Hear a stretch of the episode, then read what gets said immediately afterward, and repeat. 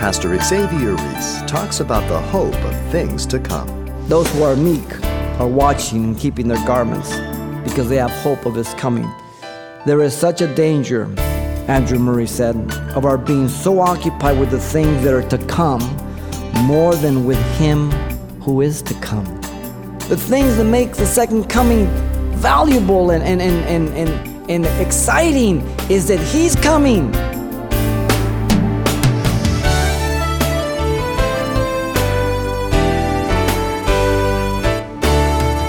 Welcome to Simple Truths, the daily half hour study of God's Word with Xavier Reese, Senior Pastor of Calvary Chapel of Pasadena, California. The Beatitudes from Jesus' Sermon on the Mount of Matthew chapter 5 are some of the most beloved passages of all Scripture. But today, Pastor Xavier takes us all the way to the end of the New Testament, the book of Revelation, to continue a study began last time of the important seven Beatitudes we find there and how they complement each other. Let's listen. The second beatitude declares the blessing of the dead tribulation saints. Kind of an awkward blessing, huh? He says, Then I heard a voice from heaven saying to me, Write, blessed are the dead who die in the Lord from now on. Yes, says the Spirit, that they may rest from their labors and their works follow them. Now, the context again is important of this second beatitude. It's found about the middle of the tribulation, possibly the very abomination of desolation. In this chapter 14, we are given more details regarding the 144,000 in the first five verses. John sees the Lamb standing uh, on, the Mount, on Mount Zion with um, 144,000 having the Father's name written on their forehead in, uh, in verse 1. And remember, the 144,000 uh, were sealed uh, in chapter 7. And there they stand with the Lamb of God on Mount Zion, identifying the city of Jerusalem, the city of the living God, in the future reign of the Messiah. These are sealed in contrast to the group that was sealed by the mark of the beast. They stand in sharp contrast. Uh, these also stand in contrast of those who were uh, who came out of the great tribulation that are pointed out in Revelation seven fourteen. These are 144,000 Jews. By the way, they're not JWs. Okay? They're not Jehovah Witnesses. They're specified 12,000 from each tribe. They're literal Jews. Remember that Israel is looking for an earthly kingdom. The church is looking for a heavenly kingdom. There's a great contrast. The celebration of song in 2 and 3, in verse 2 and 3, uh, in heaven, over the redemption of these 144,000 from the earth is recorded. And they've paid the price for their faith. They've been martyred. Uh, and verse 4, uh, the first identifying mark that we're given of the 144,000 is a physical state, not being defiled with women, for they are virgins, emphasizing their spiritual purity. They follow the Lamb wherever he goes and being first fruits to God and the Lamb. Again, they are placed in the scenario here prophetically as those who will enter the kingdom with Jesus. You remember in Matthew 25, as Jesus has returned to the earth, the beginning we get the parable of the ten virgins, right? And there, five wise prepared, and five were foolish by not preparing. But you must make a distinction between the bride that comes back with Christ, which is us, the church, and the virgins that go into the marriage.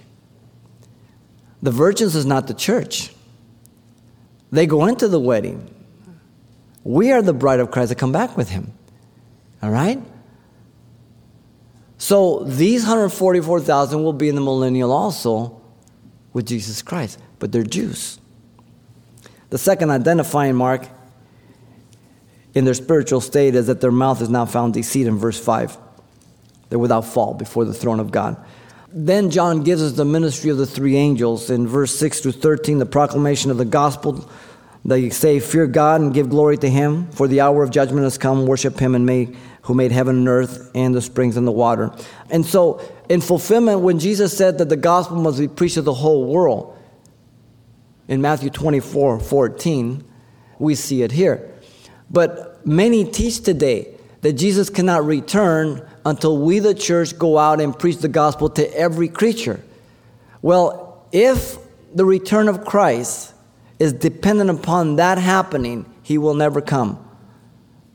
Because more people know about Pepsi Cola and Coca Cola today in the world than Jesus Christ with all our technology. If you've been with us, you know that the book of Revelation tells us that the everlasting gospel will be preached by the angel in Revelation 14 6 to the whole world. Israel failed in her commission, and so has the church to an extent. Now we go, the Great Commission, but we have failed to an extent. God will do that through the angel. In verse 8, then comes the proclamation of judgment, the doom of Babylon, and it's given in the prophetic aorist. It literally fell, fell, as if it's already happened. And the Babylonian judgment is in chapter 17 and 18, as you know. Uh, religious and commercial Babylon. And so the last angel in verse 9 through 11 um, proclaims the damnation of those who worship the beast. And so it's in this context that this second beatitude comes at this time. And it's ascribed to those who are killed in the tribulation in verse 12 and 13. Notice in verse 12, these faithful identify the tribulation saints, not the church. Don't put the church in the tribulation. They're noted as being patient, steadfast, enduring. They're noted for keeping the commandments of God and the faith of Jesus. Those who are the true saints, those who are true to God's word and personal faith to Jesus Christ. There will be many who will not. They will serve the Antichrist. And then the blessing comes in verse 13. The blessed or happy ones are those who are martyred in the tribulation. John heard a voice from heaven speaking to him. Now, who's speaking? Now, you know, John has been telling us about angels. It could be another angel, but the only thing is that John breaks off his repeated pattern of another angel. He doesn't say that. So, most likely, this is either the Father or Jesus Christ himself speaking directly because he breaks that pattern off. And John hears the voice say, Write, blessed are the dead who die in the Lord from now on. That's a weird statement, huh? But the context makes all the difference. The word blessed again means, Oh, how happy. The blessing is to those who die in the Lord from that point on. Death is a blessing at this point, not now. Be careful that you, as a Christian, I don't know what condition you find yourself in. Whether it's financial problems, whether it's marital problems, maybe it's physical problems, cancer, whatever it may be.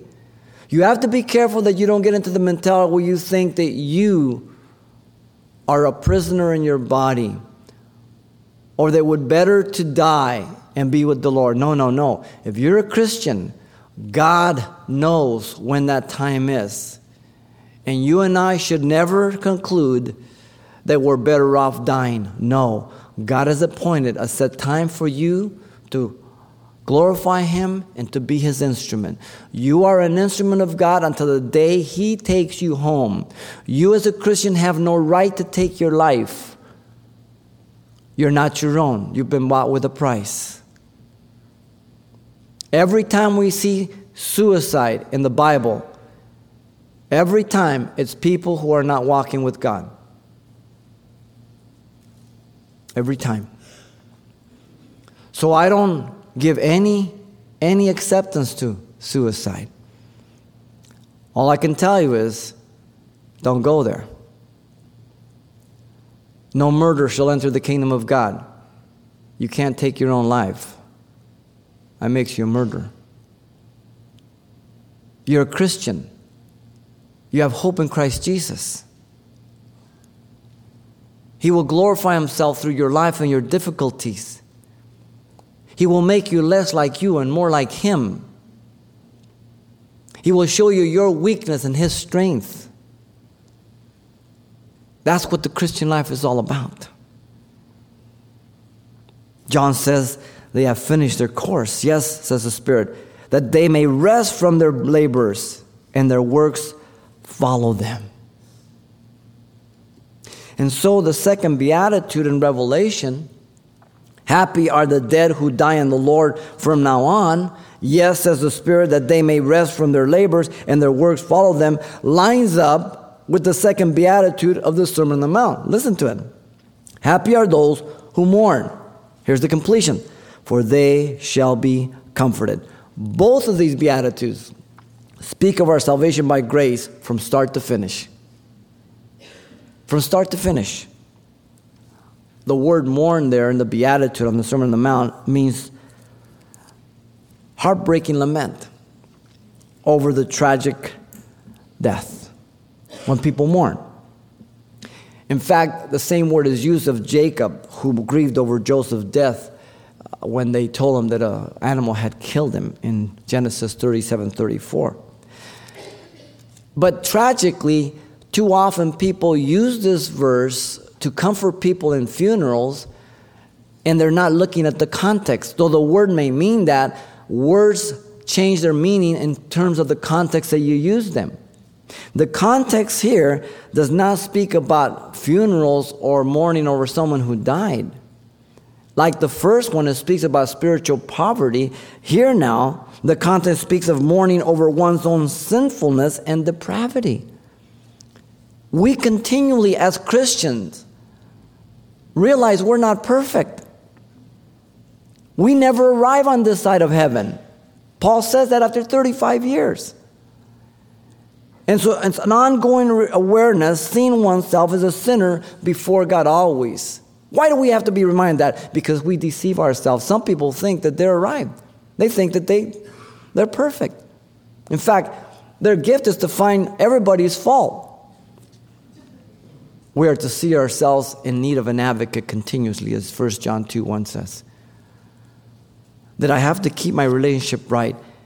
And the more I walk closer to God, the longer I walk with God, the more I'm going to see my own wretchedness. It's like a magnifying glass. The more powerful one, the more stuff you see. You've seen some of those documentaries, you know, or you walk into a hotel and you think it looks clean, and then they get magnifying glass. You see all these creeping things all over you. Whoa!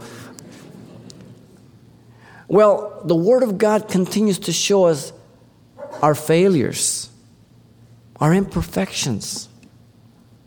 The benefit of the person who mourns over his own depravity is stated, for they shall be comforted. Those who mourn before God over their ongoing wretchedness will be comforted, being reminded that Christ, who has begun a good work in that person, will continue it until the day of Jesus Christ. Philippians 1 6. So as I see my wretchedness, I go to the advocate and I'm reminded that he will finish that work. I'm comforted. I'm comforted by him. I think Peter's a good example of this beatitude, uh, resting in the finished work of Christ as Jesus restored him, as he asked him three times, Peter, do you love me? in John 21. He failed miserably. He denied the Lord under oath. And so, likewise, the martyrs of the tribulation will be comforted. As they come to the end of the righteous works Christ accomplished through them, as they rest in the finished work of grace. Did not Jesus Christ say in Matthew 11, 28 and 29, All you who are heavy in uh, labor and heavy laden, come unto me, and I will give you rest. Take my yoke upon you, I am meek and lowly in heart. I will give you rest. And so we rest in Him. The second beatitude declares happiness for the dead tribulation saints. That's the context. It has nothing to do with us, the church. Now, the first one deals with us because we're still here and we're reading the book of Revelation. But this one is in the tribulation, not the church. Now, the third beatitude is found in chapter 16, verse 15. The third beatitude declares the blessing of watching and being ready for the second coming. Behold, I am coming as a thief. Blessed is he who watches and keeps his garment, lest he walk naked and they see his shame. The context again of the chapter is the proclamation of the final seven plagues of the bowl judgment on the earth. Verse 1 gives us the source of the command. It's from the temple, either the Father or the Son. And then from verse 2 down to 16, you have the first, second, third, fourth, fifth, the sixth bowl poured out. Now, this third beatitude is ascribed to the person who is watching, keeping his garment, so as not to walk naked and reveal his shame. The third beatitude is proclaimed during the sixth bowl judgment to those who are walking in holiness. The time is a great, difficult time. The hour of testing that would come upon the whole world, as we were told in chapter 3, verse 10, and then as repeated in various verses throughout the book. Jesus said, Such a time as will never be or has been in the world. That's quite a statement. Jesus speaking almost 2,000 years ago, of course, was looking to the past history of man. And there have been some horrible times. But being God, he was also speaking into the future that no matter what events man would go through historically, they would never compare to that future date. And we've had some pretty horrible times World War I, World War II, the atrocities that have gone on in Africa, the Sudan, Croatia. And yet, this period of time is going to be so horrible that nothing we have ever known or experienced can even compare to it. A horror of all horrors. It is during this time that these individuals decide to watch, keep their garments, and not walk naked and be ashamed. The warning is to those living near the end of the Great Tribulation from the context. The only way they can do it is by depending on the Spirit of God, just like you and I today. It's talking to the tribulation saint. But as the church depends on the Spirit, they're going to have to depend on the Spirit also. Notice the warning is to those who've not taken the mark then of the beast. And the beatitude regards the Lord's coming, being short and to the point. I'm coming. And so the warning, behold, I am coming as a thief. A thief, you never know when he breaks in. He catch you unaware. This is repeated throughout the book of Revelation. Constant warning. I'm coming suddenly, I'm coming as a thief. Now, the benefit notice of warning is blessed is he who watches and keeps his garment. Blessed again means happy. Oh, how happy in the truest sense. Here, the Sermon on the Mount. He watches, he gives strict attention. He's cautious because there's potential for calamity, danger. Nobody warns unless there's a potential for failure or danger. What would be the purpose of warning? Then it wouldn't be a warning, it would be an instruction. And so they keep, they observe personally their lives to make sure they're not polluted, they're not drawn in. And that's what we do as Christians. We walk with the Lord so that we're not sucked into the world. The reason for the warning is lest you walk naked and they see your shame. The implication of being naked in shame, not by having prepared themselves to meet the Lord. How many parables that Jesus gave about that? Over and over and over again. Walking speaks of being one with God and progressing.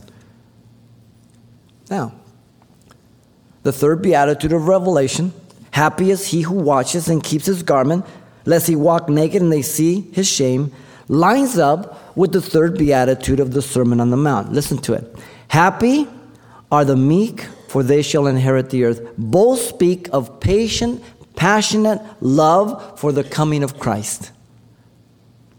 Again, the word meek in that Sermon on the Mount beatitude means gentle mild. Power under control, not weakness. Too many people interpret Christian meekness as weakness. You know, it's like you ever see a big German shepherd or big Rottweiler or something, and then you have a barking nippy chihuahua going, and the big dog just looks down, just, eh, eh, just one, one bite, that's all. Meekness is power under control. You don't have to do something, you don't have to react. You choose to respond, to be spirit controlled, to keep their witness by the power of the Holy Spirit, living for the coming of the Lord. It is submission to the will and the purpose of God. It is the opposite of self righteousness and pride. Endurance without retaliation, patience without resentment, perseverance without bitterness. Wow. The benefit of the meek person is stated, for they shall inherit the earth, the kingdom age. A.W. Tozer put it this way God is more concerned with the state of people's hearts than with the state of their feelings. What is the most important thing today? In public schools, in work, in professional help, how do you feel? What do you care about how you feel? Nobody's concerned with how are you living. They say, How do you feel? Everything's based on emotions. Our jury system now is so bankrupt because people are making decisions by emotions, not by evidence. it's not based on facts, but on emotions. There is such a danger, Andrew Murray said, of our being so occupied with the things that are to come more than with Him who is to come. The things that make the second coming valuable and, and, and, and, and, and exciting is that He's coming. he's coming for me. Those who are meek are watching and keeping their garments because they have hope of His coming. And therefore they purify themselves even as He is pure. 1 John 3 3. Jesus, being the epitome of meekness, said, Do not fear, little flock, for it is your Father's good pleasure to give you the kingdom. Luke 12 32. Little flock. Don't believe all of us will be in heaven. He says, My little flock. Three million came out of Egypt, two entered the promised land over the age of 20 years. Many call, few chosen. Because people go to church doesn't make them Christians. Because they start doesn't mean they finish. You have a responsibility to your Lord to be that example, to be that light, to keep walking. And so the third beatitude declares the happiness of those watching and being ready for the second coming. These are the first three beatitudes in the book of Revelation. The first beatitude declares happiness as the benefit of this book. The second beatitude declares happiness for the dead tribulation saints. And the third beatitude declares happiness to those watching and being ready for the second coming. They again are tribulation saints, not the church. But we can certainly apply this in principle. They apply to us we need to be watching. Our salvation is nearer than when we first believed. Make sure you're walking. Make sure you're looking because he's coming. Pastor Xavier Reese reminding us our salvation is near because the coming of our Savior is near. And you can request a copy of today's study from the book of Revelation called The Beatitudes of Revelation, Part 1. As always, you can pick up a copy for just $4 on CD. Now, what Pastor Xavier shared last time we were together will also be included. So the title to ask for once again is The Beatitudes of Revelation, Part 1. Or simply mention today's date when you write Simple Truths, 2200 East Colorado Boulevard, Pasadena, California, 91107. Or to make a request by phone, call 800 926 1485. Again, that's 800 926 1485. Or the address once again is Simple Truths, 2200 East Colorado Boulevard, Pasadena, California, 91107. And letting us know the call letters of this station is a big help, so thank you for noting that when you contact us. The Beatitudes of Revelation has been our topic, and we'll continue with number four next time. That's right here on the next edition of Simple Truths with Pastor Xavier Reese.